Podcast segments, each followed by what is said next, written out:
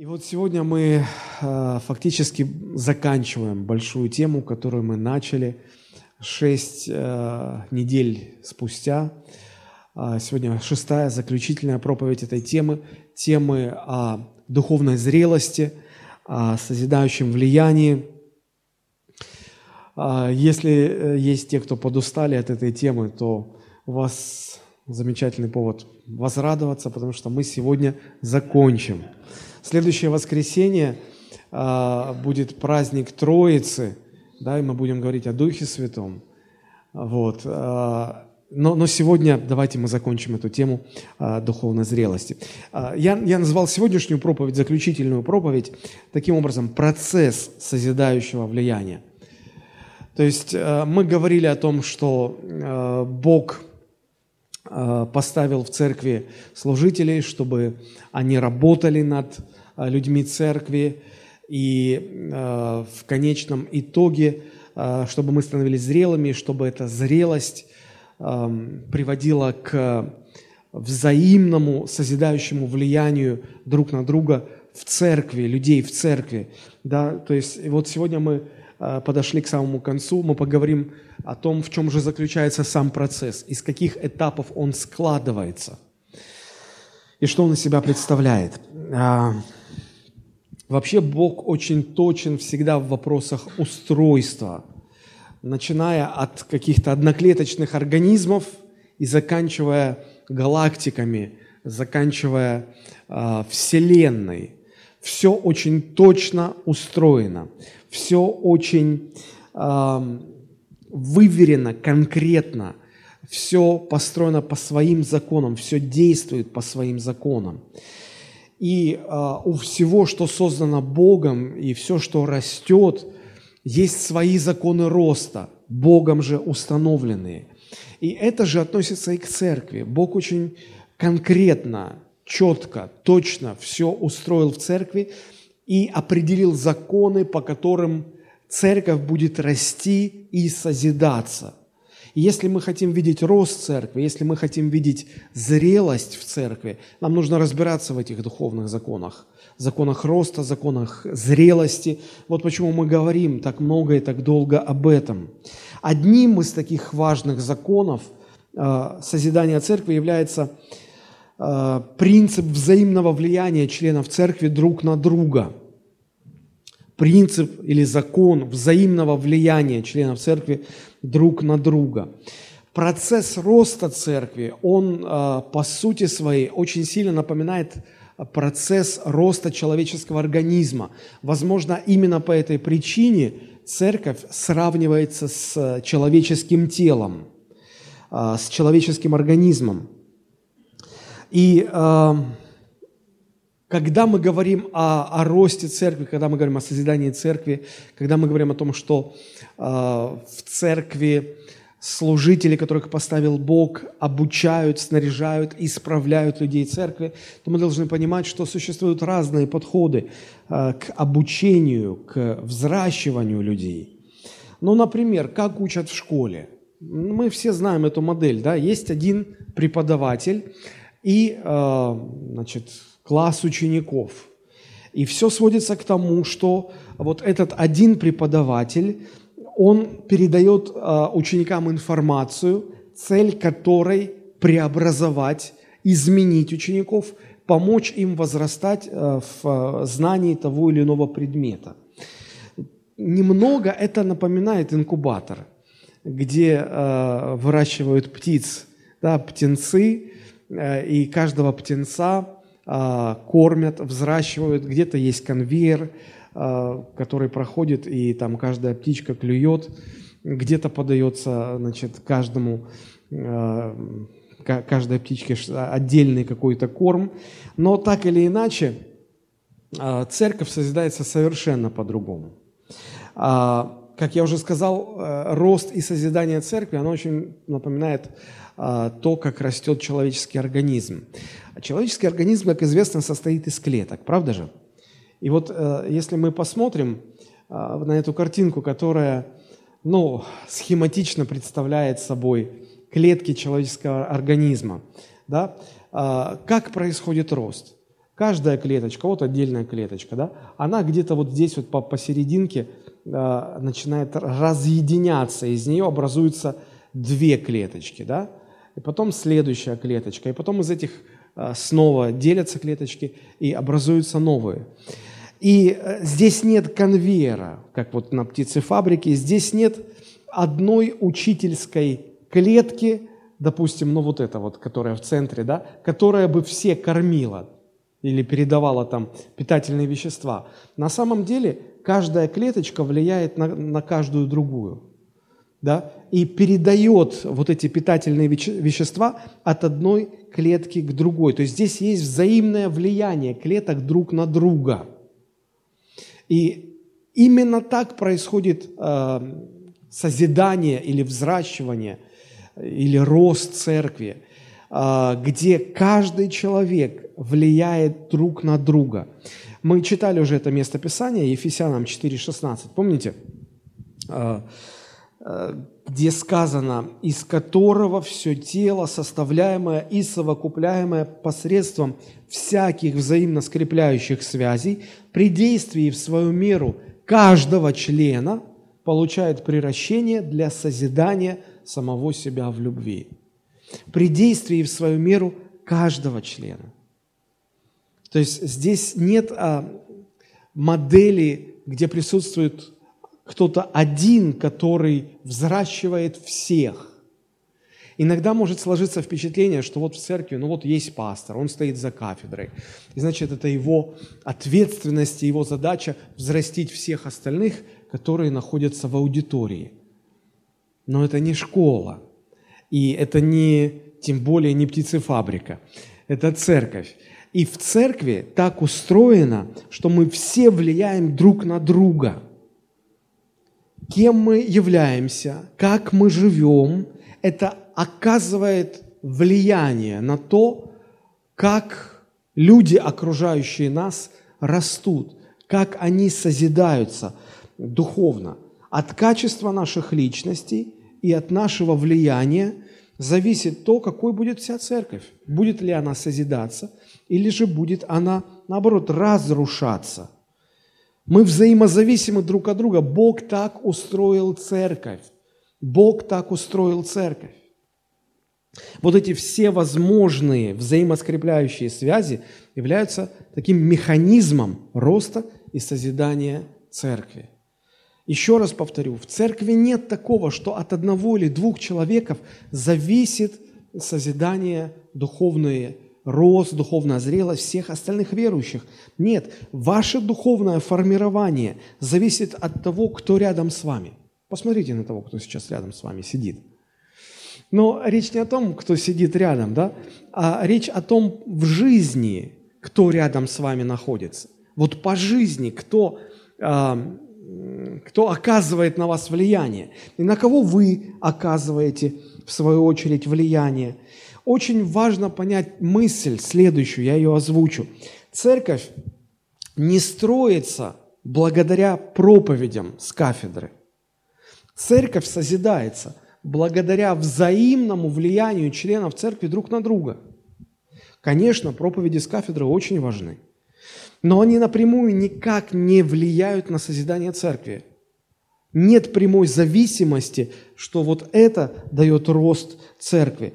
Мне на самом деле потребовалось довольно много времени, чтобы это понять, осознать, потому что я, э, как молодой служитель, раньше думал, что главное – обеспечить здравое учение, чтобы в церкви с кафедры звучало чистое, неповрежденное Божие Слово, и благодаря этому Слову, благодаря здравому учению, благодаря сильным проповедям – церковь будет расти.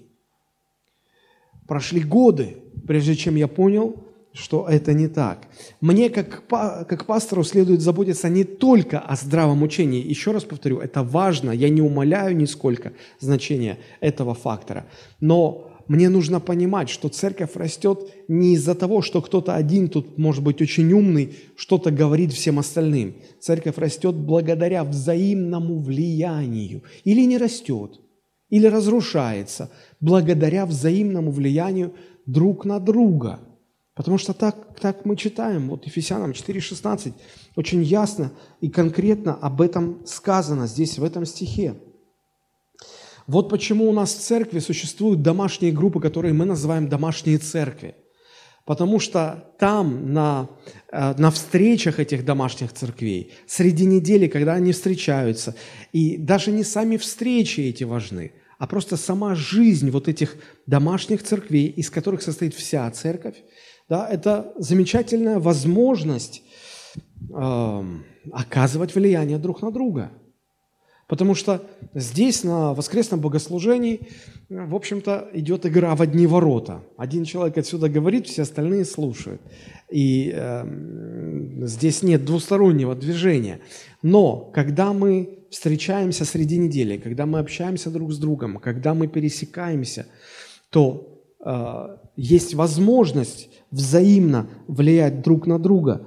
Это, э, не знаю, инструмент, это э, условие, благодаря которому создается возможность взаимно влиять друг на друга. И я хочу сказать, что то, что происходит среди недели, то, что происходит, когда мы, члены церкви, влияем друг на друга, оно гораздо важнее для роста церкви, чем то, что происходит во время воскресного богослужения.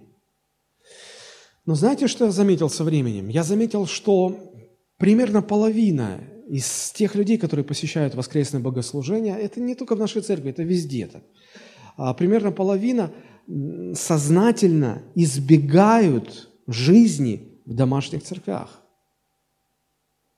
Вероятно, не понимая, что именно вот там есть возможность влиять друг на друга и а там находится источник созидания, ну и в то же время, если быть честным до конца, то и э, разрушения церкви. Да? Мы в любом случае оказываем друг на друга э, взаимное влияние. Весь вопрос в том, какого оно характера, созидающего или разрушающего.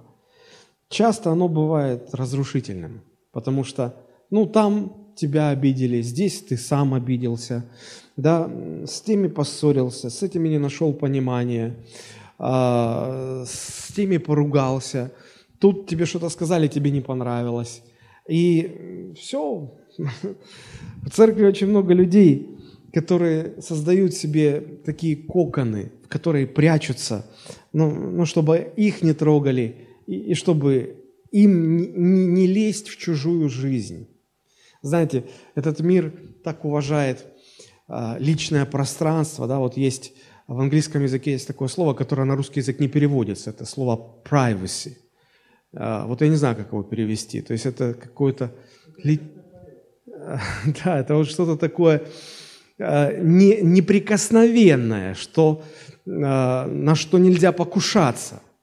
Вот, и как-то мы таким образом уходим от того, чтобы влиять друг на друга.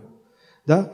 А, люди а, приходят на воскресные служения, а, не все, конечно, не все. Люди приходят где-то уже, когда уже, чтобы служение началось, и уходят пораньше, пока оно чуть-чуть не закончилось. Я сам так делал, когда меня только приглашали в церковь, когда мне было еще 18 лет, и мне проповедовали Э, Евангелие, и я боялся ходить в церковь, потому что мне все было незнакомо, и я не знал, что там меня ждет, и поэтому я старался ни с кем не пересекаться. Ну, наверное, на первых порах это нормально, но далее мы все-таки э, начинаем понимать, что э, именно благодаря взаимному влиянию друг на друга и происходит вот то, что Библия называет созидание церкви. А, бывает, что люди обожглись где-то в каких-то отношениях, и не раз, может быть, обожглись, и, в общем-то, потом их вся церковная жизнь сводится к простой очень схеме. Пришел, отсидел, а, постарался ни с кем не пересечься и пошел дальше служить Господу, как, как можешь. Но церковь не должна быть такой. Церковь э, – это живой организм, где клеточки ну, не пытаются занимать изолированное место такое. Ведь согласитесь, что если в нашем организме клетки начали сторониться друг друга, не взаимодействовать друг с другом, то это смерть, правда же? По-другому никак.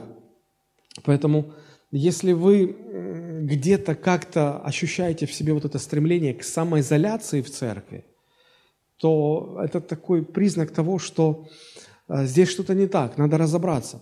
Может быть, может быть вы, в общем-то, никогда и не были членом церкви, а, потому что посвященные христиане – это всегда люди церкви, это люди, которые, а, которые глубоко посвящены своей поместной церкви.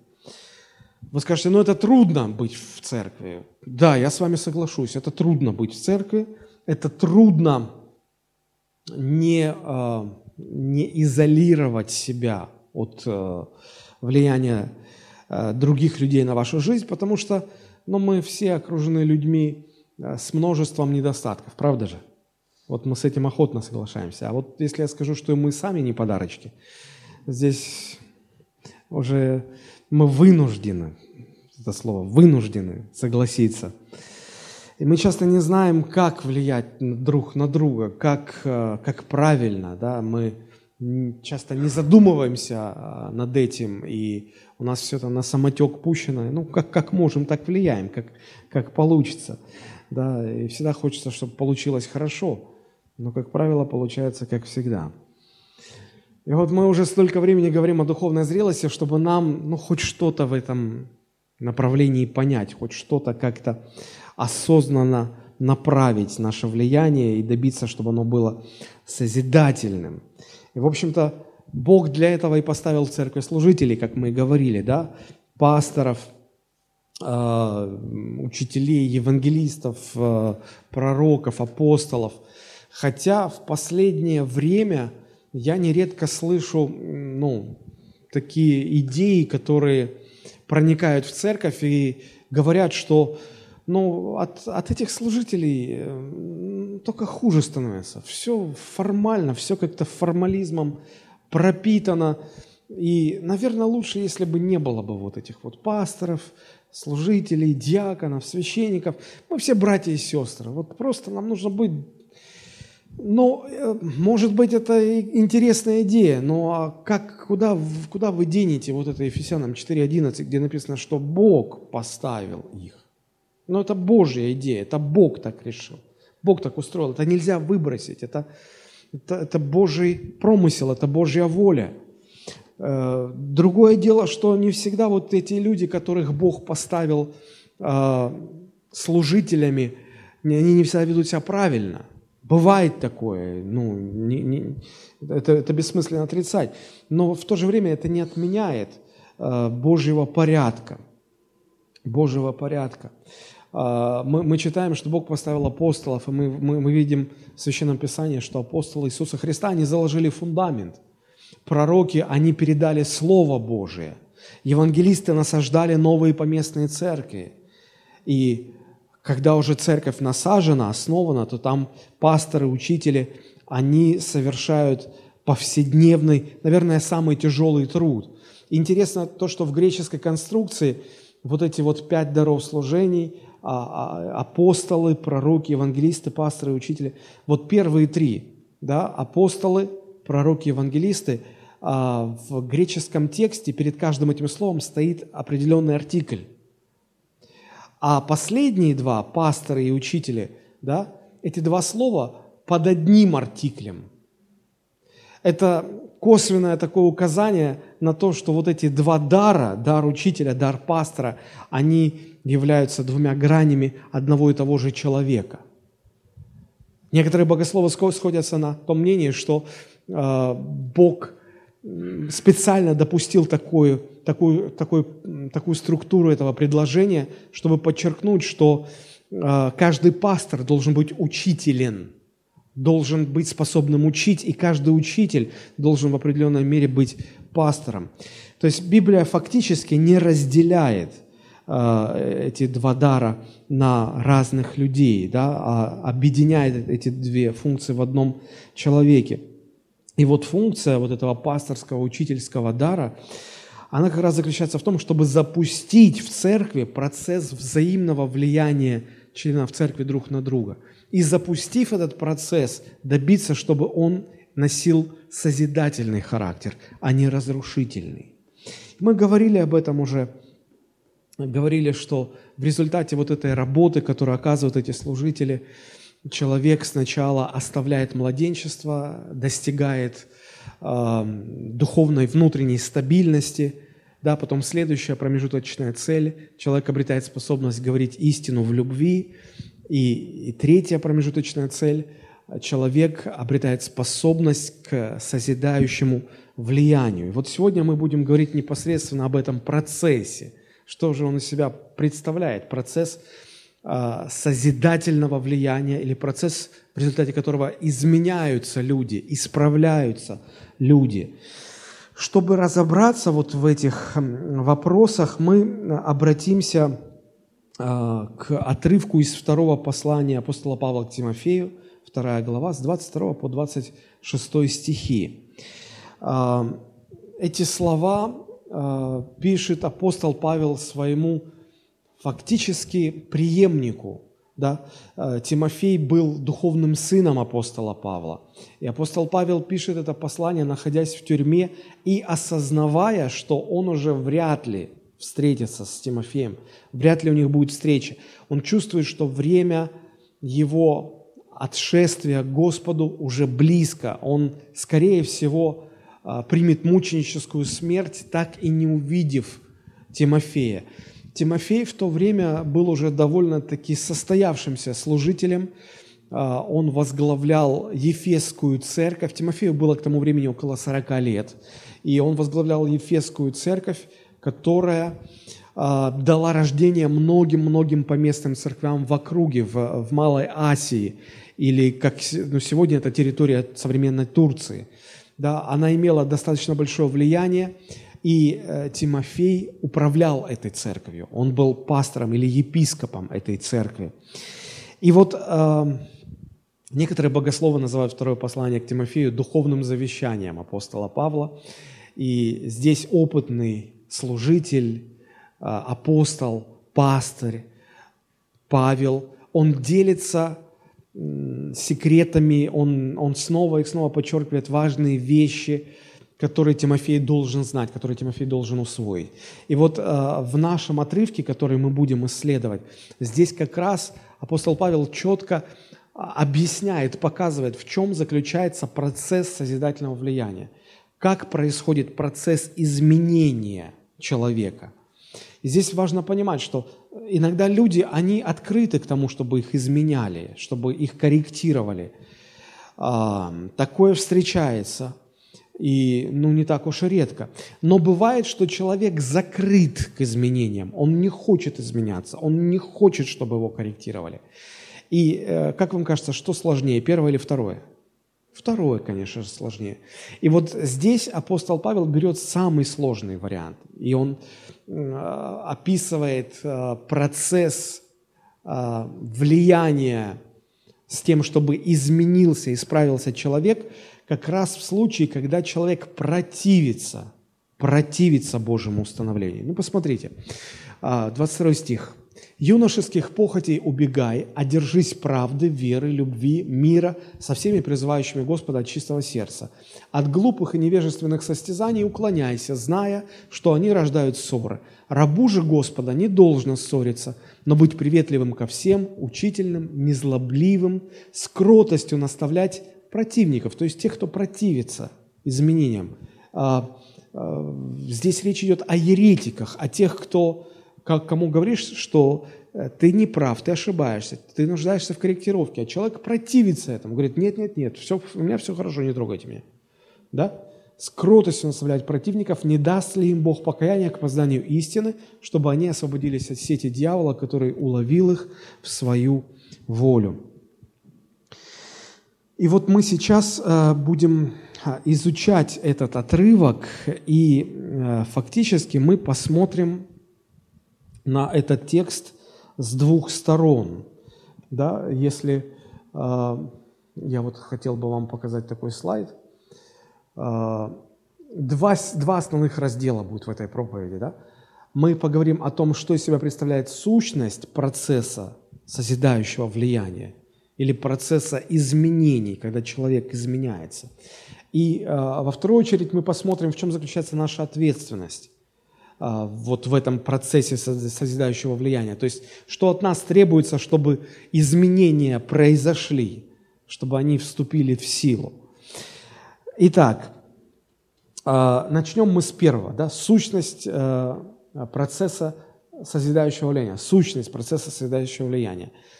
Э, он, этот процесс, состоит из четырех этапов – соприкосновение с истиной, покаяние, познание истины и освобождение от сети дьявола.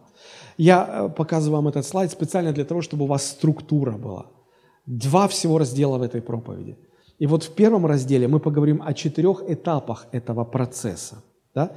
Первый – это соприкосновение с истиной. Давайте мы вернемся к нашему базовому тексту. Это 2 Тимофею, 2 глава, с 22 по 26 стихи. А, пока здесь вы видите э, версию э, синодального перевода, я прочитаю вам современный перевод. «Избегай юношеских страстей и стремись к справедливости, вере, любви и миру со всеми, кто чистым сердцем призывает Господа. Сторонись глупых и невежественных споров. Ты знаешь, что они кончаются ссорами. А слуге Господа не пристало участвовать в ссорах. Ему полагается быть добрым и мягким со всеми, Смотрите, как интересно.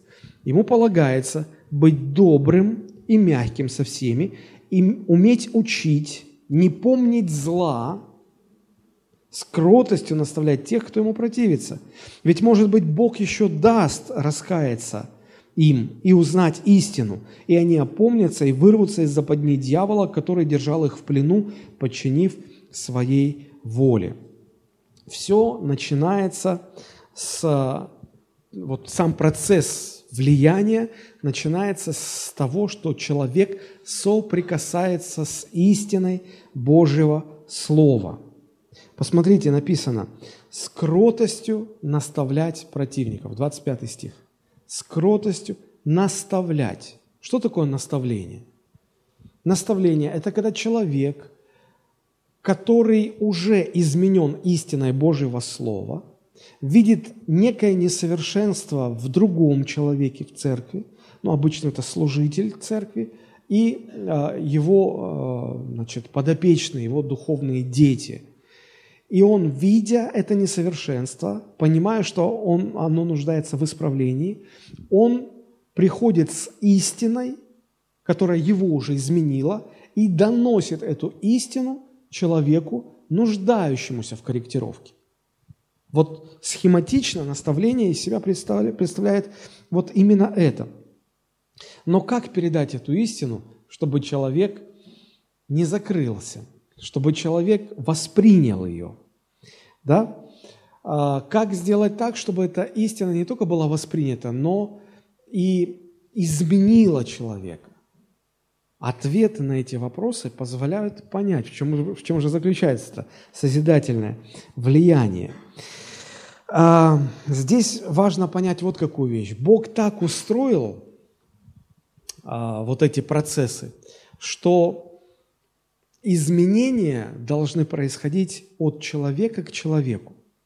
Наставление мы получаем от людей. Почему это важно? Потому что иногда, а, сталкиваясь, ну вот особенно родители, когда они видят своих непослушных детей, они хотят, чтобы они изменились – они и так пытаются, и так, и с этой стороны, и с другой стороны. И у них ничего не получается. Они думают уже, ну, ну как, ну что уже делать? А, ну, они говорят, Господи, ну ты сам измени его. Вы когда-нибудь так говорили? Я думаю, что да. Но Бог так устроил, что Он сам не будет никого менять, наставлять, скажем так. А, и ангелов своих Бог не будет посылать для того, чтобы наставлять других. Помните, даже когда Корнилию ангел пришел, помните, что он сказал? Он сказал, пошли а, людей туда-то и пригласи человека а, именем Петр, и он придет, или ты к нему придешь, и он он скажет тебе слова, которыми спасешься ты и твой дом. Казалось бы, уже ангел пришел, ну уже все, задействовали.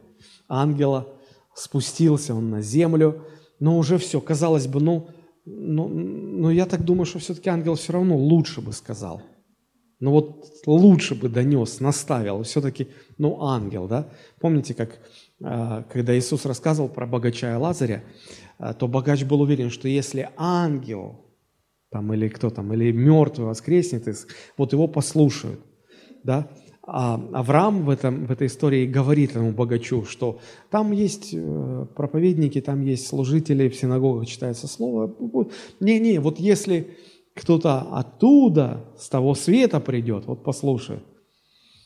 Да? Бог так устроил, что он, он, он не, ну, не то, что не доверяет, а, он, он поручил людям это делать. И когда ангел пришел к Корнилию, он сказал, что все-таки тебе нужно с человеком встретиться. А, что мы, какой, какой урок мы здесь можем извлечь? Урок заключается в том, что Бог не будет сам лично наставлять, и ангелов посылать не будет. А, Бог решил делать это через человека. И здесь тоже не нужно впадать в крайность. А, как я уже сказал, что нет такого, что вот Бог поставил пастора, и через пастора он всех будет созидать, исправлять и так далее. Нет.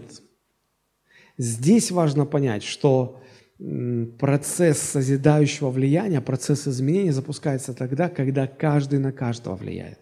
Когда есть взаимное влияние друг на друга. Почему я это говорю? Потому что люди обычно в церкви поступают по-другому.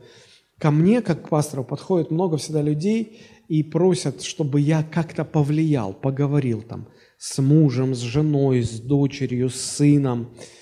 И э, я один, их много, меня на всех не хватает. И я прошу своих помощников. И люди обижаются, говорят, нет, нет, нет, вот, вот если бы вы пришли, а, вот если бы вы лично, я говорю, что ну, э, я тут ни при чем, от меня не зависит. Вы напрасно думаете, что вот если я приду, да, или если там вот кто-то придет, дело не в человеке. Дело в том, чтобы признать тот порядок, который установил Господь. А Господь установил порядок в то, следующий. А, люди меняются, люди созидаются, когда они, когда они взаимно влияют друг на друга. И здесь а, все дело не в человеке, здесь все дело в истине. В истине, которой мы а, наставляем друг друга – которые мы наставляем друг друга. Никогда не делайте ставку на человека. Делайте всегда ставку на истину Божьего Слова. Она способна изменять, она способна влиять. Посмотрите, как в этой же главе, э, в, этой, в этом же послании, 2 Тимофею, в 3 главе, 15, 16, 17 стихи, э, говорят нам о действии истины Божьего Слова. Там написано, «При том же ты с детства знаешь Священное Писание, которые могут умудрить тебя во спасение верою во Христа Иисуса. Все Писание, то есть вся истина Божьего Слова, богодухновенна и полезна. Для чего? Для научения, для обличения, для исправления. Исправляет не человек, исправляет не носитель истины, исправляет не тот, кто наставляет, исправляет истина Божьего Слова для наставления в праведности, да будет совершен Божий человек ко всякому доброму делу подготовлен. А такое известное место, как послание к римлянам, 10 глава, 17 стих, где говорится так, вера от слышания, а слышание от Слова Божьего. От чего приходит вера? От того, что человек слышит Слово Божие. Мы практически думаем по-другому, что все зависит от человека. Вот, вот это, как часто говорят, вот это благословенный брат. Вот такой термин даже, который меня всегда удивлял, но тем не менее, вот, благос... вот если он скажет, да, ну все, тогда вера придет. Вера не от человека приходит. Вера приходит не от того, что какой-то благословенный помазанный служитель проповедует. Вера приходит от того, что люди слышат Слово Божье. А слово это может звучать и даже через ослицу.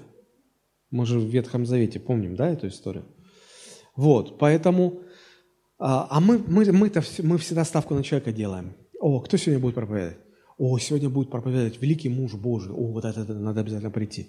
А, а в следующий раз кто будет проповедовать? А в следующий раз, да, там какой-то там дьячок какой-то, помощник. Ну, мы никто его не знаем. А, ну, понятно. Не, лучше я приду, когда вот тот-то будет проповедовать. Мы инстинктивно делаем ставку на людей, друзья, но перемены и, и, и созидающее влияние происходит не от человека. Источник не человек, источник истина Божьего Слова. То есть не люди меняют друг, других людей, но истина, которая преподается в наставлении. Это очень важно понимать, если мы хотим разбираться в вопросах Э, влияния, в вопросах э, того, как происходит процесс созидающего влияния. Здесь важно понимать два момента. Да? Если, когда мы говорим о соприкосновении человека с истиной, а соприкосновение с истиной происходит тогда, когда э, мы наставляем людей, нуждающихся в корректировке. Да? Вот здесь важно два момента. Первое, то, что наставление должно быть библейским. У, у людей могут быть свои какие-то принципы, идеи, мысли – Э, но суть наставления не в передаче своих идей, а в передаче истины, истины Божьего Слова. Потому что человеческие идеи нас не исправят, нас не изменят. Но Божье Слово, оно способно изменить. Даже самые лучшие человеческие философские выкладки, э, глубина а, философской мысли человека, человеческих изысканий, оно может э, интересным быть, оно может захватывать наш разум, наше сознание. Но, знаете, апостол Петр очень точно вот это все человеческое подметил его суть. 1 Петра, 1 глава с 24 стиха. Написано, «Всякая плоть, то есть всякий человек, как трава, и всякая слава человеческая, как цвет на этой траве. Засохла трава, и цвет ее опал. Но Слово Господне пребывает вовек, а это есть то Слово, которое вам проповедано. Вот как, какими бы ни были захватывающими идеи человеческие, они сегодня есть, завтра их забыли. И они не, не оказывают никакого влияния.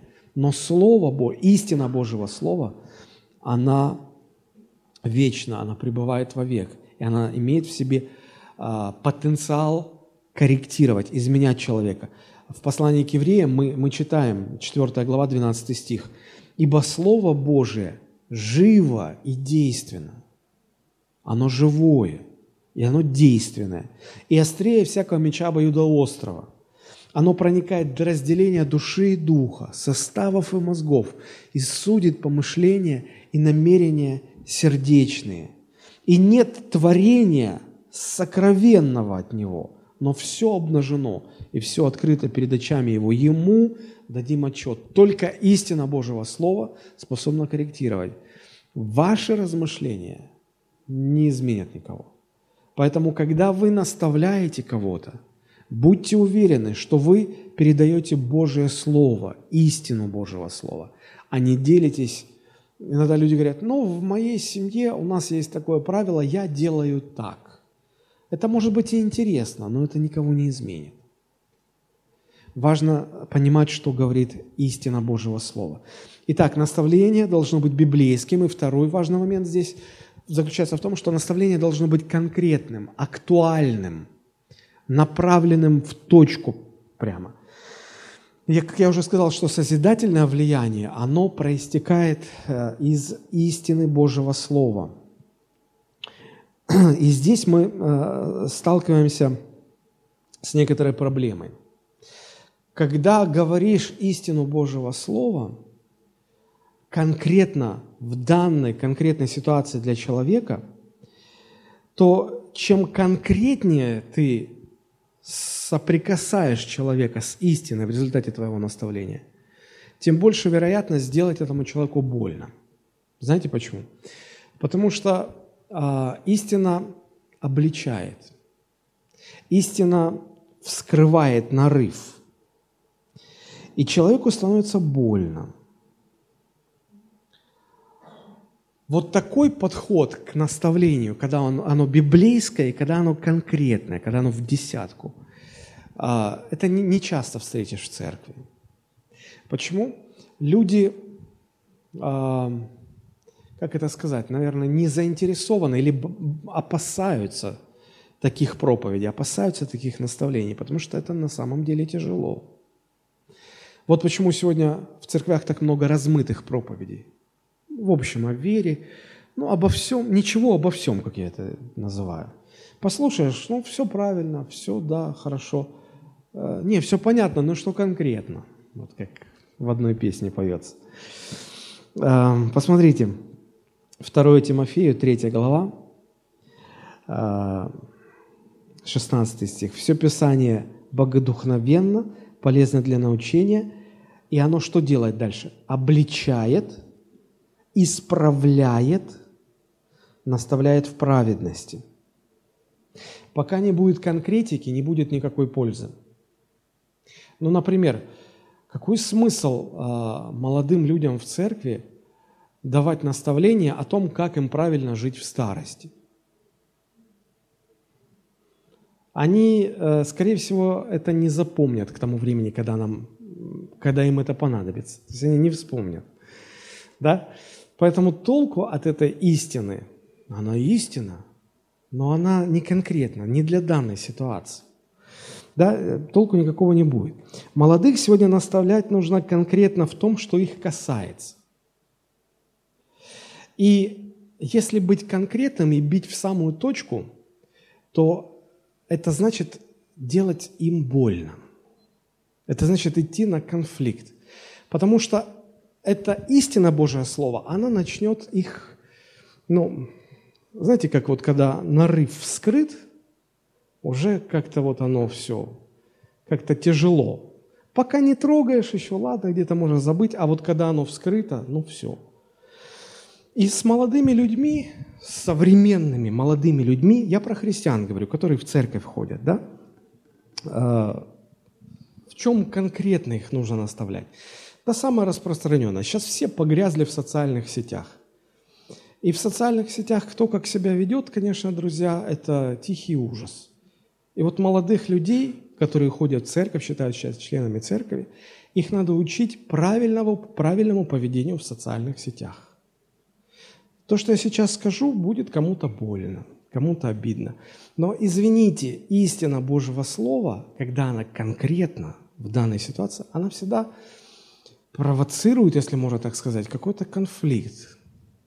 Знаете, когда сегодня э, смотришь, как э, девушки, христианки, вот лето начинается, да, море, пляж, э, обычно возрастает сразу количество фотографий э, пляжного такого типа, когда девушки, э, ну, в таких купальниках – а, фотографируются и выкладывают на всеобщее обозрение, что лет сто назад посчитали бы это полной наготой.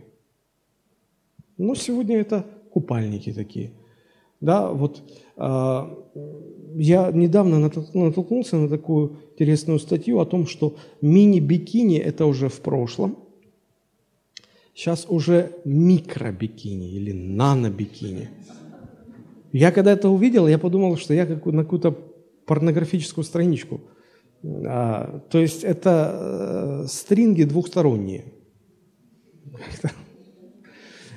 Я как-то могу понять, когда в мире это все молодежь выкладывает, но когда это христиане делают, мне это как-то, честно, не, непонятно.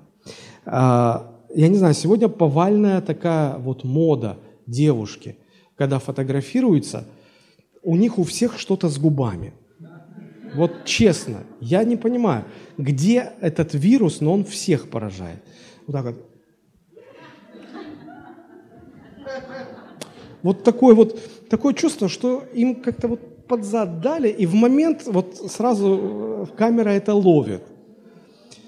И что удивительно, я сейчас про верующих только говорю, что удивительно, даже тети 50-60-летние, жены епископов, которых я знаю, тоже так. хвостики такие делают, как у семилетних девочек. Так. Казалось бы, ну вы, вам уже как бы не к лицу это, ну, ну, даже я не знаю, как комментировать это все. Я просто пролистываю дальше это и все. Об этом нужно говорить. А, с молодыми э, людьми, с парнями нужно говорить о том, как им справляться с их неуемной сексуальной энергией, которая бьет ключом, когда вот просто вот, вот так вот провожают каждую юбку. Как с этим справляться? Как э, держать себя в чистоте, в святости? Как справляться с похотью? Как вести себя по-мужски? Как вести себя по-мужски, а не так, как ведут сегодня современные метросексуалы. Потому что я вот так вот как-то задумался, а, я вспоминаю свое детство, я вспоминаю время, когда я учился в школе, это конец, а, ну, это, это, начало, это конец 70-х, начало 80-х, 80-е годы. Знаете, я какую себе мысли поймал? Что вот взять сегодняшнего какого-нибудь хипстера и, и поместить в начало 80-х. Вот я вот честно говорю, если бы он к концу дня дожил бы, просто выжил бы. Ему бы сильно повезло, потому что отмутузили бы. Ну, как это вот э, бородатый молодой человек в какой-то вязаной шапочке, как носок надетая, такие нелепые очки с толстой роговой оправой. Вот это вот все. А, я, я не знаю, я боюсь, что меня сейчас понесет, потому что современная мода вообще какая-то странная. А, костюм, рубашка, галстук, короткие вот такие подстреленные брюки, туфли шикарные, классные, без носков. Без носков. Я, конечно, может, что-то не понимаю во всем этом. Но сегодня ощущение такое, что чем нелепее, тем стильнее. Или стильнее, уже не знаю, как правильно сказать. Вот. А, поэтому а, если говорить просто, что все хорошо, все в порядке, ты веришь в Бога, я верю в Бога. Ой, аллилуйя, мы верующие. Ну, слава Богу. Это как у Райкина, ты меня уважаешь. Я тебя уважаю. Мы уважаемые люди. А, как-то мы а, раз, размышляли на тему современного прославления, служения прославления, поклонения. И я как-то позволил себе неосторожность поделиться своими мыслями – чем вызвал какой-то буквально шквал какого-то непонятно чего, когда мне просто, ну как молодые, ему уже им по 30 уже ребята, да, они, они говорят, пастор, вы, наверное, уже стареете, да, стареете, надо современным быть, надо как-то, вы как-то не понимаете, что какая разница, какой там свет, сколько там киловатт этого звука, как там бас гремит или не гремит он. Что главное, чтобы Христос в центре был. У меня такое чувство, что вот делай, что хочешь, но просто надо э, вначале обозначить, сказать, что вот Христос в центре, и мы его прославляем. Все, а дальше твори, что хочешь. И трактовка такая, что э, Иисус же учил, учил поклоняться в духе и в истине.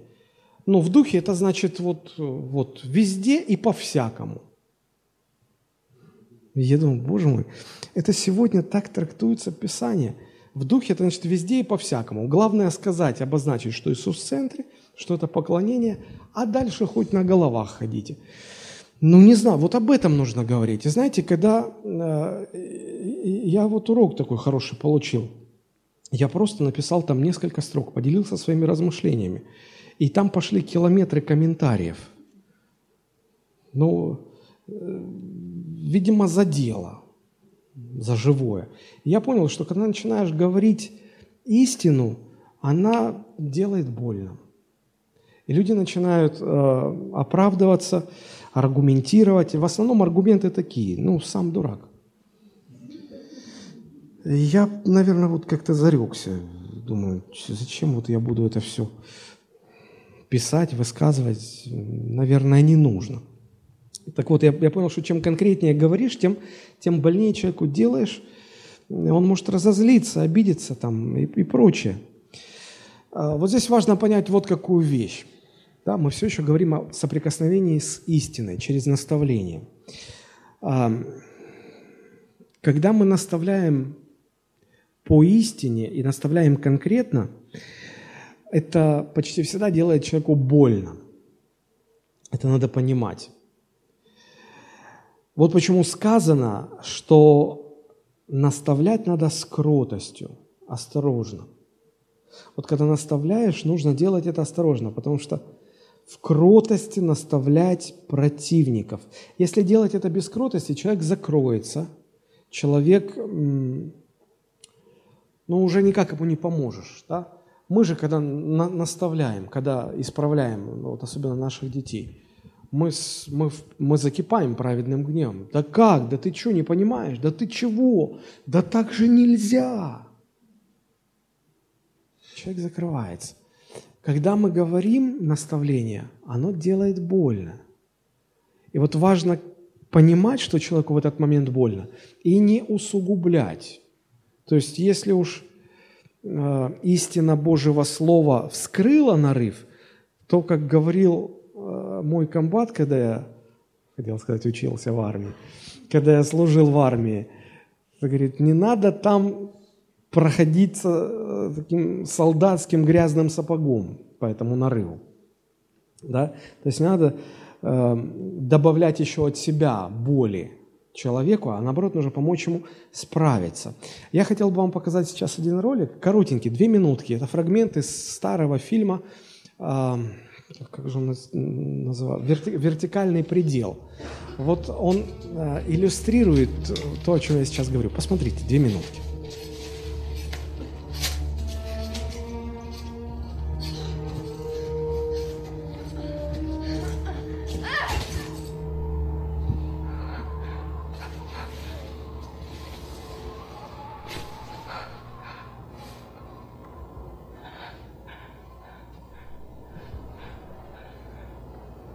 Надо вправить.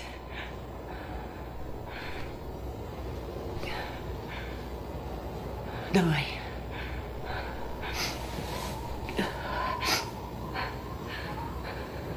Это совсем не страшно. Посмотри мне. Не пудри мне мозги, я медсестра.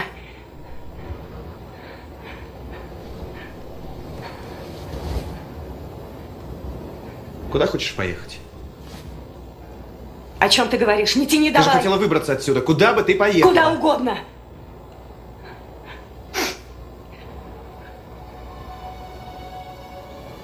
Ответь.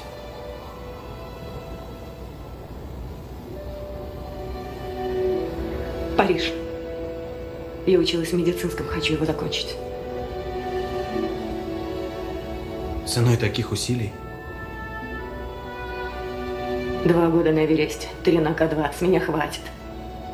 По сравнению со Скипом пакистанцы паиньки, и он ни во что не ставит женщин вдобавок. И давно ты с ним спишь? Два года, отвяжись.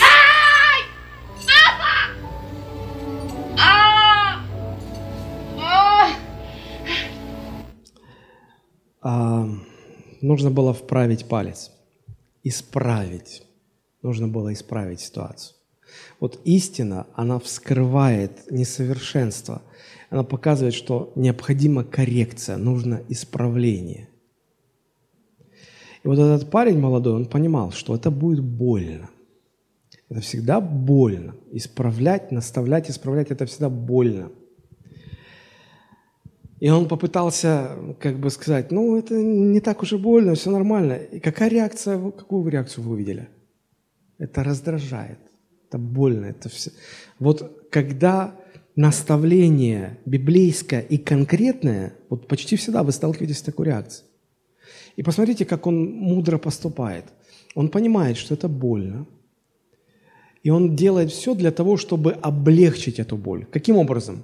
Он отвлекает ее, начинает говорить на отвлеченные вещи, и потом он говорит, долго ты с ним спишь? И он раздражает. То есть, если отвлечь и заставить разозлиться, и в этот момент дернуть, человек легче переносит боль. Легче переносит боль. Он это делает и вправляет. И потом обнимает ее и утешает.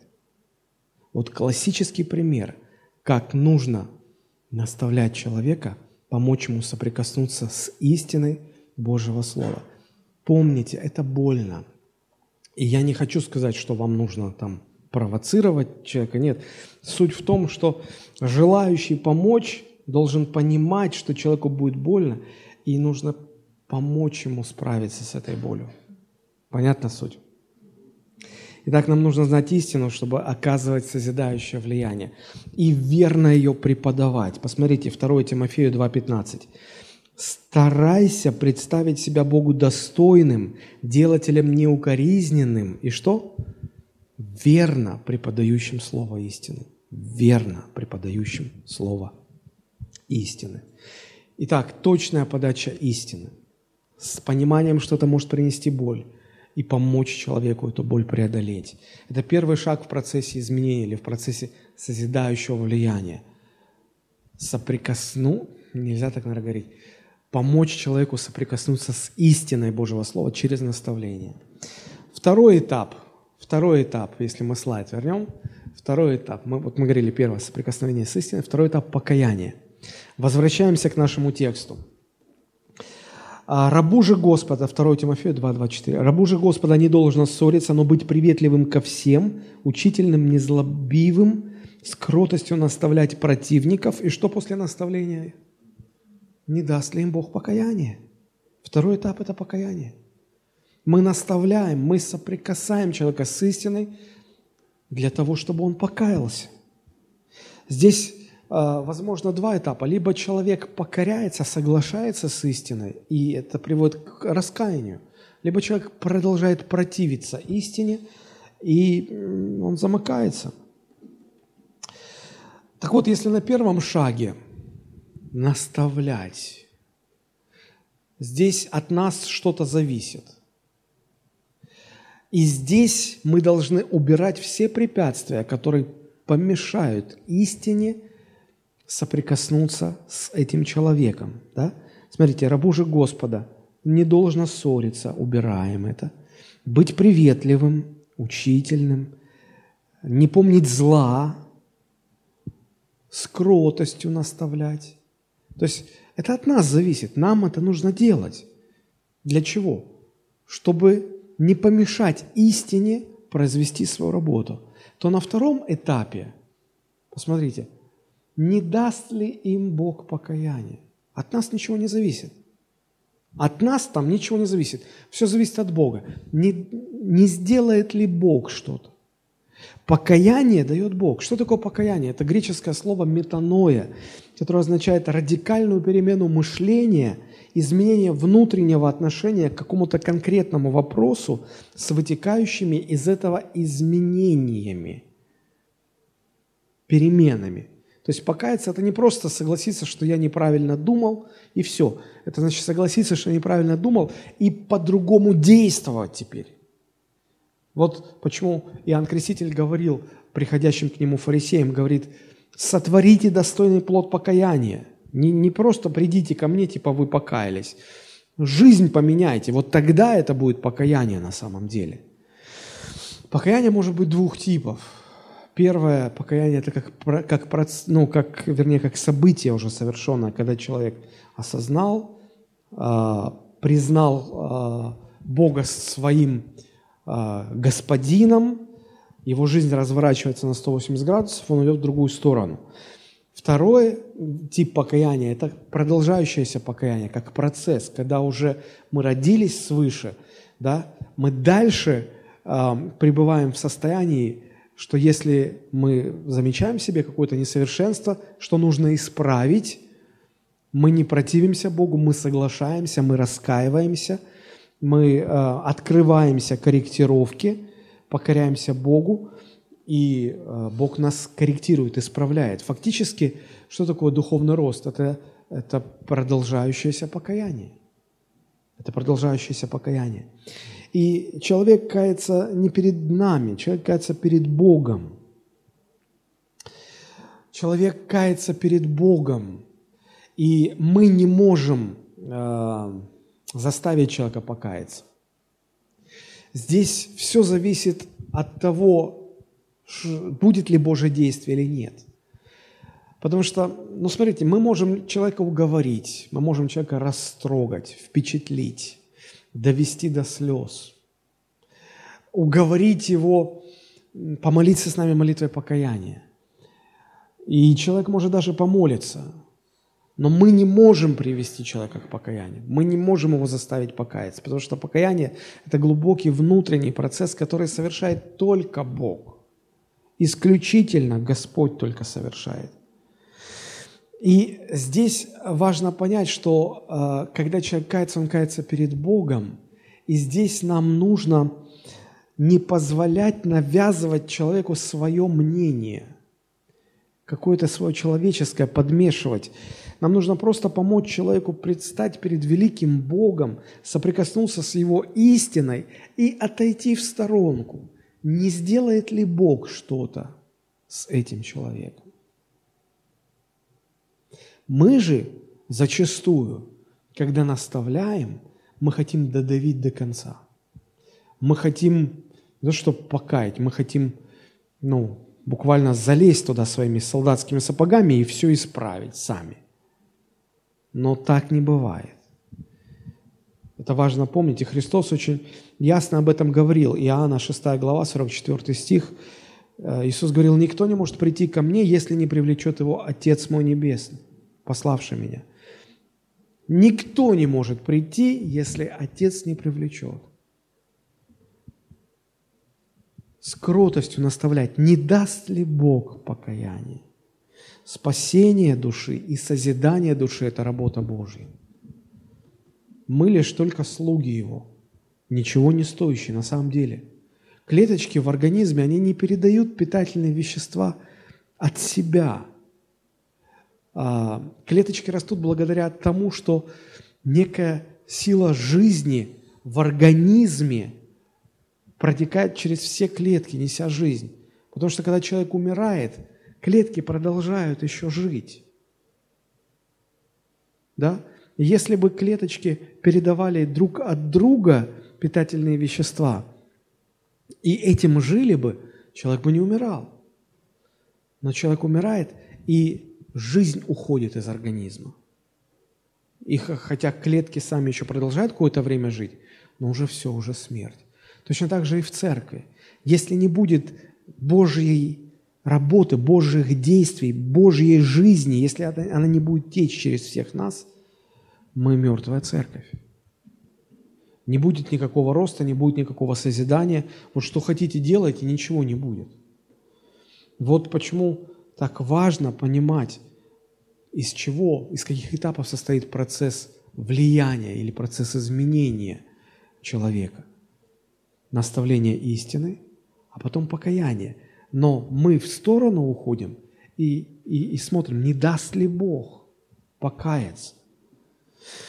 Это очень важно э, понимать. Важны Божьи действия в церкви, что делает Бог. Потому что вот вышли Э, ребята спели, вышел проповедник, проповедует слово, вы сидите, слушаете. Это человеческие действия. А что Бог делает? И делает ли Бог что-либо в церкви? Вот что важно. Божие действия в церкви. Посмотрите, интересное место. Ефесянам 2 глава, 21-22 стихи на котором все здание, слагаясь стройно, возрастает в святой храм в Господе, на котором и вы устрояетесь в жилище Божие Духом. Это о церкви сказано. Это примерно то же самое, что в Ефесянам 4,16. А, смотрите, на котором и вы устраиваетесь в жилище Божие Духом. Вот этот глагол «устраивайтесь» – это активный залог или пассивный залог? Активный, вы что-то делаете, да? Пассивный – это когда над вами совершается действие. Так вот, смотрите, в оригинале, в греческом тексте, там стоит пассивный залог. И даже если вы современный перевод возьмете, я вот сейчас прочитаю, вы послушайте. То же самое место, 21-22 стихи. «Он скрепляет собой все здание и воздвигая, Он, Бог, и воздвигает его превращая в храм, посвященный Господу, в единении с Ним, и вы созидаетесь, чтобы стать благодаря Духу жилищем Бога. Вы созидаетесь, над вами действует Дух Божий. Пассивный залог. То есть мы наставляем, А дальше отходим в сторонку. Не даст ли Бог, не сделает ли Бог что-то? Вот что важно понять. И без этих действий не может быть церкви. Ну, еще похожее место, 1 Петра 2.5. К сожалению, в русском переводе синодальном везде пассивный залог заменен на активный залог.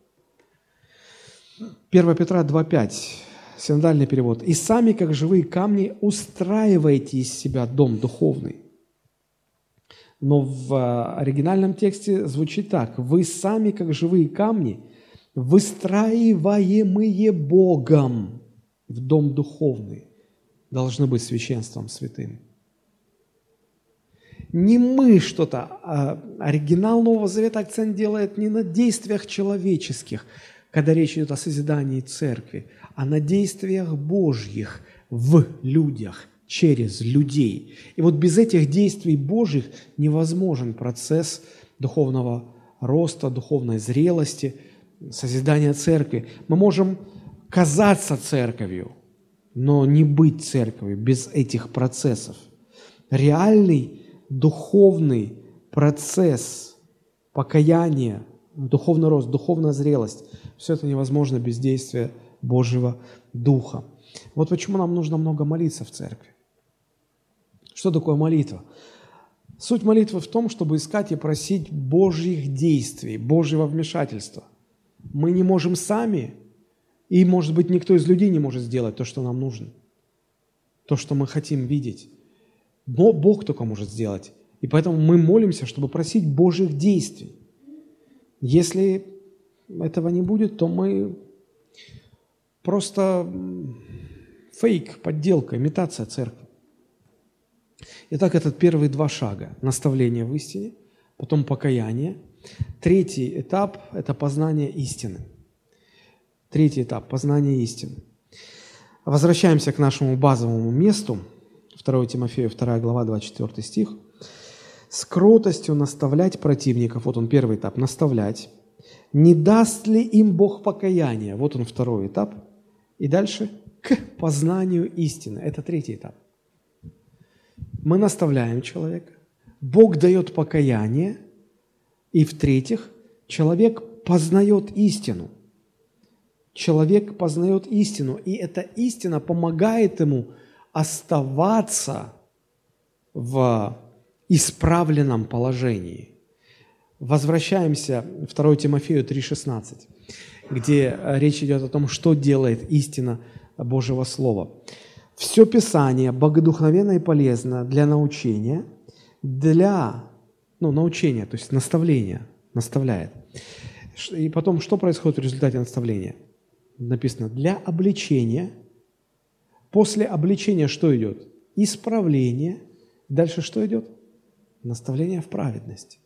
То есть, когда человек покаялся, исправление произошло, дальше эта истина помогает ему оставаться праведным, оставаться в правильном положении. Это третий этап познания истины, третий шаг. Да? И четвертый шаг Давайте вернемся к слайду нашему, чтобы увидеть это как, как структуру. Значит, вот сущность процесса влияния. Первый этап – соприкосновение с истиной, второй этап – покаяние, третий – познание истины. Человек познает и понимает, что вот теперь так надо жить. И четвертый этап – освобождение от сети дьявола. Где мы это видим? Ну, в этом же нашем базовом месте. С кротостью наставлять противников – Первый шаг. Не даст ли им Бог покаяния? Второй шаг. К познанию истины. Третий шаг. И смотрите, что написано. Чтобы они освободились от сети дьявола. Потому что он уловил их в свою волю. Оказывается, духовный рост – это духовный процесс. И здесь действуют духовные личности. Это Бог, духовная личность, и дьявол, духовная личность. Бог освобождает, Бог нас исправляет, дьявол нас повреждает, дьявол э, накидывает на нас свои сети, дьявол улавливает нас в свою волю. И мы здесь видим, что процесс духовного роста или процесс обретения духовной зрелости – это не что иное, как освобождение вот от этих дьявольских сетей, от этих дьявольских конструкций. Что такое сети дьявола? Это не, не только и даже не столько одержимость, когда человек одержим бесами и ведет себя странно. А чаще всего это, это из, э, испорченное мышление, поврежденное мышление э, в результате того, что человек стал верить лжи. Э, и здесь уговорами не поможешь. Да? То есть нельзя уговорить дьявола оставить человека. Это дьявол, ну, пожалуйста, миленький, уйди, оставь его, он так замучился уже.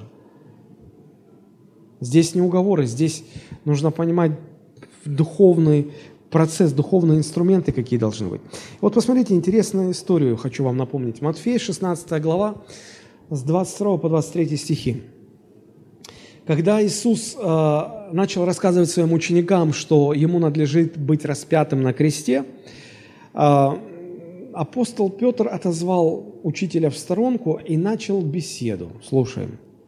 23 стих. «И отозвав его, Петр начал прикословить ему, «Будь милостив к себе, Господи, да не будет этого с тобою». Иисус же, обратившись, сказал Петру, «Отойди от меня, сатана, ты мне соблазн, потому что думаешь не о том, что Божье, а что человеческое». Мышление Божье сформировано истиной Божией. Мышление человеческое сформировано ложью дьявольской. И вот что значит быть уловленным в сети дьявола? Это значит, ты начинаешь мыслить, и мышление это сформировано не Божьей истиной, а сатанинской ложью. И казалось бы, это может выглядеть очень ну, логично, очень хорошо даже. Ну, смотрите, Иисус говорит, мне предстоит а, мучительная смерть. А Петр отводит и говорит, Господи, ай-яй-яй, как же так, что ж такое? Да не, да не будет этого с тобой, не надо так. Казалось бы, хорошее дело делает, защищает учителя, добра желает.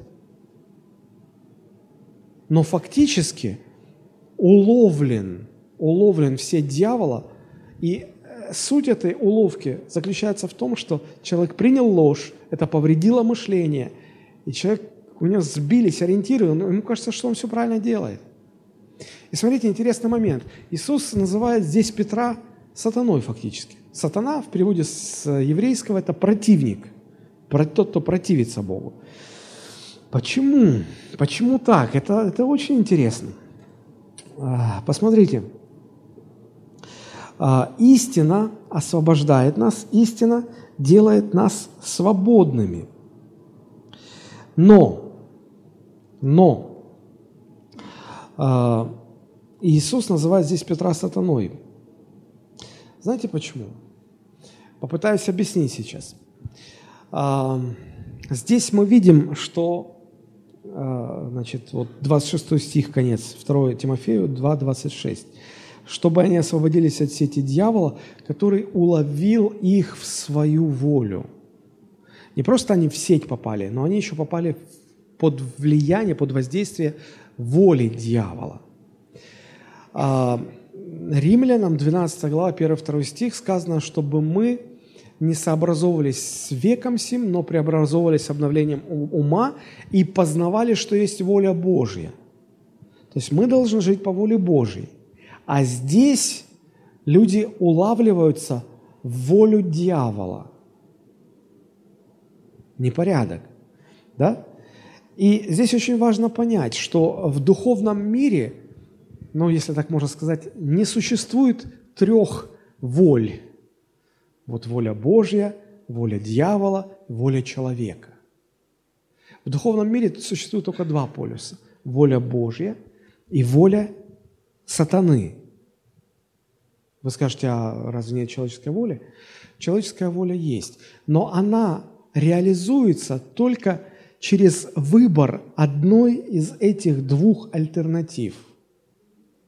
Воля человеческая всегда проявляется исключительно в том, что человек занимает либо позицию воли Божией, либо позицию воли сатаны. Своей независимой третьей позиции не существует. Вот почему, когда Петр стал на сторону воли дьявола, он реализовал свою волю в том, что он выбрал не, Бож, не Божью волю, а волю сатаны. И Иисус его, ему так и сказал, он не пытался оскорбить Петра. Он хотел ему объяснить, что сейчас ты стал на позицию дьявола, ты думаешь как дьявол, и ты говоришь как дьявол. И если ты это не остановишь, ты будешь исполнять волю дьявола. Большинство людей уверены, что есть воля Бога, чего хочет Бог, есть воля дьявола, чего хочет дьявол, есть моя воля человеческая, чего хочу я. Это огромная ошибка. Если вы откроете Ефесянам 2 глава 2 стих, там сказано, что неверующие люди, посмотрите здесь, Ефесянам 2 глава 2 стих, неверующие люди, все неверующие люди живут по воле дьявола, в которых вы некогда жили по обычаю мира, по всего по воле князя, господствующего в воздухе, духа, действующего, речь про дьявола идет. Все неверующие люди живут по воле дьявола. Сейчас кому из неверующих скажи, он скажет, не-не-не-не-не, Бог там свою волю имеет, у дьявола своя воля, у меня своя, я живу, как я хочу. Истина в том, что не существует моей человеческой воли. Есть два полюса – Божья воля, дьявольская воля. И воля человека реализуется в том, чтобы выбрать либо одно, либо другое. Все. Если ты не выбираешь Бога, то ты же ты не видишь этого, не понимаешь этого. И дьявол не пытается себя афишировать, но фактически человек уловлен в волю дьявола. Таким образом, получается, что духовно незрелый человек, человек, который не растет духовно, это христианин, который живет в сетях дьявола. Потому что процесс духовного роста, процесс или э, состояние духовной зрелости предполагает, что человек освобождается от сетей дьявола и освобождается от воли сатаны. Итак, вот эти четыре э, шага. Четыре шага. Первый шаг – если мы хотим влиять созидательно, мы должны помочь человеку соприкоснуться с истиной, мы его наставляем. Дальше мы, мы отходим в сторонку, и мы ждем, чтобы Бог дал ему покаяние. Если это происходит, тогда принятая и познанная истина изменяет этого человека, а помогает ему оставаться исправленным уже, измененным. И Четвертый этап. Мы понимаем, что это процесс духовный, что здесь речь не о том, что мы уговорим человека или что-то ему такое скажем. Речь о том, что суть или характер этого процесса духовный. Здесь он уже пользуется духовными методами. Дьявола не уговоришь, дьявола не убедишь. Его нужно только выгнать, прогнать, освободить человека от воли дьявола. Итак, это первое. Да? В конце у нас остается 10 минут, и мы сейчас поговорим о второй части, о нашей ответственности. Дальше, да, я же должен перевернуть. Наша ответственность в процессе влияния. И вот здесь пять моментов, мы их быстренько пройдем. То есть, а, если мы хотим, чтобы процесс влияния был созидательным, чтобы человек изменился, нам важно вот эти пять моментов. Давайте их быстренько пройдем. Первое, что от нас зависит, что от нас важно. 2 а, Тимофею 2.22, там написано «юношеских похотей убегай». Да? Потом «держись правды, веры, любви, мира». От глупых невежественных состязаний уклоняйся. То есть перечисляется все то, что от нас зависит, что мы должны убрать или добавить для того, чтобы, прежде чем наставлять, чтобы наше наставление – но не было заглушено вот нашим неправильным состоянием, понимаете? То есть нужно подготовить себя к тому, чтобы наставлять. Если не будет этой подготовки, наше наставление будет блокировано. То есть не будет эффекта от этого. И вот первым в списке стоит такая фраза «юношеских похотей убегай». А, богословы утверждают, что в этом контексте юношеские похоти – это не столько относится к чувствительным каким-то возбуждениям, сколько к общему выражению незрелости. То есть фактически здесь написано «избегайте незрелости». А, почему это важно? Ну, мы, когда достигаем определенного уровня зрелости, ну вот мы взрослые дяди, да, уже, вот нам многим тут за 40 уже – Мы понимаем, что мы взрослые. Но согласитесь, это не мешает нам иногда вести себя как, как дети. И иногда жена говорит, слушай, ну ты уже взрослый мальчик. Ну, в конце концов, ну, уже как-то веди себя соответствующе. Да? То есть бывает такое, что даже имея некую духовную зрелость, не пободрствовав, как говорят, мы можем где-то позволить себе вот такой момент, что вот мы, ну, как-то себя ну, незрело повели, ну, под воздействием обстоятельств или эмоций, которые захлестнули и так далее. Вот первое, что нужно сделать, избегать, избегать всякой незрелости. Второй момент, что важно, а, посмотрите, от глупых и невежественных состязаний уклоняйся, зная, что они рождают ссоры. То есть нам нельзя ссориться. Иногда люди думают, что если за истину Христову, вот то тут можно спорить, ссориться до хрипоты, до кровохаркания, до просто вот, что я за Христа тебе голову сейчас оторву просто. Друзья, нельзя ссориться, нельзя спорить, даже если за истину. В состязание очень легко попасться. Особенно, когда э, вы начинаете там, вы что-то увидели в своей социальной сети, и вы думаете, как же так? Как они не понимают? Что ж такое? Сейчас я напишу, и сейчас я им глаза открою. И открываете им глаза, а они вам ваши глаза пытаются открывать. А вы и все, и пошло, и поехало. Слово за слово, и потом там комментарии уже можно в, в нескольких томах издавать.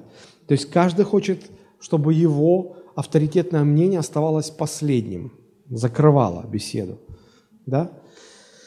Кто-то сказал, что несведущие люди радуются словесной победе, тогда, когда ангелы плачут о вреде, который эта победа приносит. Это серьезно. Не стремитесь переспорить. Не стремитесь доказать кому-то чего-то. Не стремитесь к словесной победе. Наша цель не победить в споре, не утереть нос, не оказаться правыми. Наша цель – оказать созидающее влияние. Аминь. Поэтому написано, рабу Господа не должен ссориться. И поэтому на нашем слайде вторым, э, второй строчкой идет э, «не допускайте состязания никакого». Третье. Искренне желайте блага людям. Рабу Господа не должно ссориться, но написано, но быть приветливым ко всем, учительным, незлобивым. А, незлобивым это в современном переводе не помнить зла. То есть, если вы хотите оказывать влияние, не ходите угрюмыми такими подозревающими всех во всем. Как дела? Слава Господу. Не надо, расслабьтесь, будьте доброжелательными. Не, не парьтесь в супердуховности своей. Приветливые ко всем. Не помните зла. А, пом... а я же говорил. Ай-яй-яй. Не помните зла даже к противникам. То есть искренне желайте людям блага. Помните, хотите изменить человека, полюбите его сначала. Пока не полюбите, у вас нет шансов его изменить. Мы говорили уже об этом. Четвертое в нашем строчке, в нашем слайде строчка. Наставляйте в истине с кротостью. Наставляйте с кротостью. С кротостью наставлять противников. Не даст ли Бог покаяния? Потому что если делать это без кротости, то не даст Бог. Если не соблюдать вот эти вот условия, но не получится влияние, заблокировано будет влияние. Не надо давить, не надо жестко так, не надо примешивать своего человеческого. Вот, ну, я не знаю, как это приятно, но запомните, если вы хотите исправлять, не давите. Не надо. Ты что? Да как ты мог? Ты что, совсем? Ты, ты что? Оставьте этот пафос для следующего раза. Не примешивайте своего человеческого. Помните, истина делает человеку больно. Помогите ему эту боль преодолеть. Особенно это важно понять родителям, когда они воспитывают своих детей. Дети каждый день, я даже так скажу, каждый час. Но если серьезно, э, каждые пять минут. А если уж совсем на чистоту, каждую минуту они что-то делают не так. И опытный родительский глаз постоянно видит несовершенство и необходимость корректировки. И родители всегда начинают, я же тебе говорил, я же, как ты, ты что не понимаешь? И, э, пошло, пошло. А они понимают, что они неправы. И им больно от осознания своей неправоты. А тут еще вы своим солдатским сапогом. Конечно же, что они делают? Они закрываются. Закрываются и все, уже это блокируется всякое влияние. И последний, пятый момент, мы говорим на этом слайде. Избегайте незрелости, не допускайте состязания, искренне желайте блага для людей, наставляйтесь кротостью, ищите Божьего действия. Ищите Божьего действия. Вы же помните, что не вы изменяете человека. У вас нет такой силы, нет такой власти, это делает Бог. Не даст ли Бог покаяние? Поэтому нам нужно искать Божьего действия. Мы же ищем необходимый метод. Мы, мы говорим так, сейчас, а, интересно, на какой же козе к нему подъехать? А истина в том, что вообще ты подъезжать не должен. Ни на какой. Подъезжать должен не ты, подъехать должен Господь. Он знает, какую козу оседлать для этого. Главное, чтобы ты понял, что тебе нужно в стороночку, а искать его действия. А как практически искать его действия? Не сказать так, я умываю руки, все, Господи, давай, твой выход. Нет, искать Божьего действия, это практически выражается в том, что мы молимся. Мы молимся о Божьем действии. Когда мы понимаем, что мы не можем, мы, мы, мы молимся, говорим, Господи, ты действуй. Я сделал все, что мог. Ты действуй. Вот почему апостол Павел множество мест в посланиях мы читаем, где он говорит, что он постоянно молится о, о, о, о своих э, подопечных. Ну, например, Ефесянам 1.15. «Посему я, услышав о вашей вере во Христа Иисуса и о любви ко всем святым, непрестанно благодарю за вас Бога, вспоминая о вас в молитвах моих» вспоминая вас в молитвах моих. Филиппийцам 1.8. «Бог свидетель, что я люблю всех вас любовью Иисуса Христа, и молюсь о том, чтобы любовь ваша еще более и более возрастала». Он молится о них. Почему? Он понимает, что он сам не способен их изменить. Только Бог это может сделать. Колоссянам 1.9. «Посему и мы с того дня, как об этом услышали, не перестаем молиться о вас и просить, чтобы вы исполнялись познанием воли Его». Почему он это делает? Почему он так много молится? Почему он все время об этом говорит? Он понимает, он не способен изменить, он не способен принести покаяние, он не способен привести человека к духовной зрелости. Это Божье действие. И он ищет этого Божьего действия, и поэтому он молится. Друзья, нам нужно изменить свое отношение к молитве. Нам нужно много молиться, часто молиться, обо всем молиться. Это важно. И когда мы молимся, верьте, что Бог будет действовать. Потому что вот в этой фразе «наставляйте с кротостью, не даст ли Бог им покаяние?» Знаете, тут как-то неопределенно так, да, и мы всегда со своей пессимистическим таким вектором своим, мы всегда думаем, что, ну, наверное, значит, апостол Павел имел в виду такую мысль, ну, ну не даст ли Бог покаяние, хотя, конечно, вряд ли – но так на всякий случай, наверное, надо. Друзья, греческая конструкция свидетельствует о том, что правильно было бы перевести так. Не даст ли Бог покаяние, что наиболее вероятно, что и произойдет так. Бог заинтересован в том, чтобы изменять нас. Бог любит нас, и Бог хочет нас изменять. Бог хочет давать.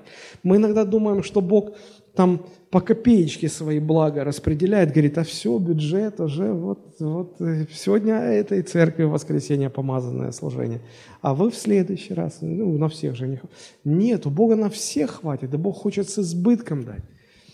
Нам нужно уповать на это, верить в это. Бог способен изменять людей, Он хочет это делать. Итак, вот, в принципе, из чего состоит процесс созидательного влияния или процесс изменений – из двух моментов. Да? Первое, вернее, из четырех этапов. Да? А, да, это же я должен делать. А, в сущности процесса соприкосновение с истиной, покаяние, познание истины, освобождение от сети дьявола. Да? Вот. А наша ответственность заключается в том, чтобы избегать незрелости, не допускать состязаний, искренне желать блага людям, наставлять скрутость, искать Божьего действия. И тогда все произойдет. Слава Богу. И в конце я хотел бы оставить вам вот эти пять вопросов, чтобы вы просто поразмышляли. Мы заканчиваем эту тему, просто поразмышляйте, какое влияние оказываете вы. Да, вот вы, именно вы. Не ваш вот вы конкретно. Какое? Не надо думать, что не, ну я никакое не оказываю. Вы в любом случае оказываете влияние. Вопрос только в том, оно созидающее или разрушающее. Второй вопрос – Созидаете ли вы тех, кого Бог поместил рядом с вами? Ну, посмотрите, кто рядом с вами. Вы их созидаете? Вы что-то для них делаете? Толкните своего соседа. Хоть так повлияйте на них. Третий вопрос. Молитесь ли вы о духовном возрастании людей, которые находятся рядом с вами? Молитесь ли вы? Спросите у своего соседа, ты за, ты за меня молишься? Вот в глаза, вот сюда смотри. Ты за меня молишься? Или только за себя? Четвертый вопрос. Наставляете ли вы их истиной? Вот туда, да. Это... Вопрос в том, а, делаете ли вы это библейски и делаете ли вы это конкретно. Вот в чем дело. Ну и последний. Посвятили ли вы себя служению созидательного влияния? Посвятили ли вы себя служению созидательного? Вы в церковь приходите, чтобы вам все давали, давали. Или вы приходите для того, чтобы вы что-то здесь послужили. Я хочу дать вам домашнее задание. Вот эти пять вопросов. Они у вас останутся. Запишите их, сфотографируйте. Да, сейчас уже век гаджетов, уже никто не пишет, все фотографируют. Проведите время в молитве перед Богом, поразмышляйте, задайте эти вопросы себе честно, молитвенно перед Богом ответьте. Пусть на это уйдет час, два, сколько нужно времени. Но поговорите с Богом на эту тему. И я уверен, что это время будет очень ценным для вас. Это ваше домашнее задание. Если э, ответы на эти вопросы у вас отрицательные, знайте, Бог способен вас изменить и хочет вас изменить так, чтобы вы смогли положительно ответить на каждый из этих вопросов. Аминь. Давайте мы поднимемся и склоним наши головы. Господь, мы благодарим Тебя за Твое Слово.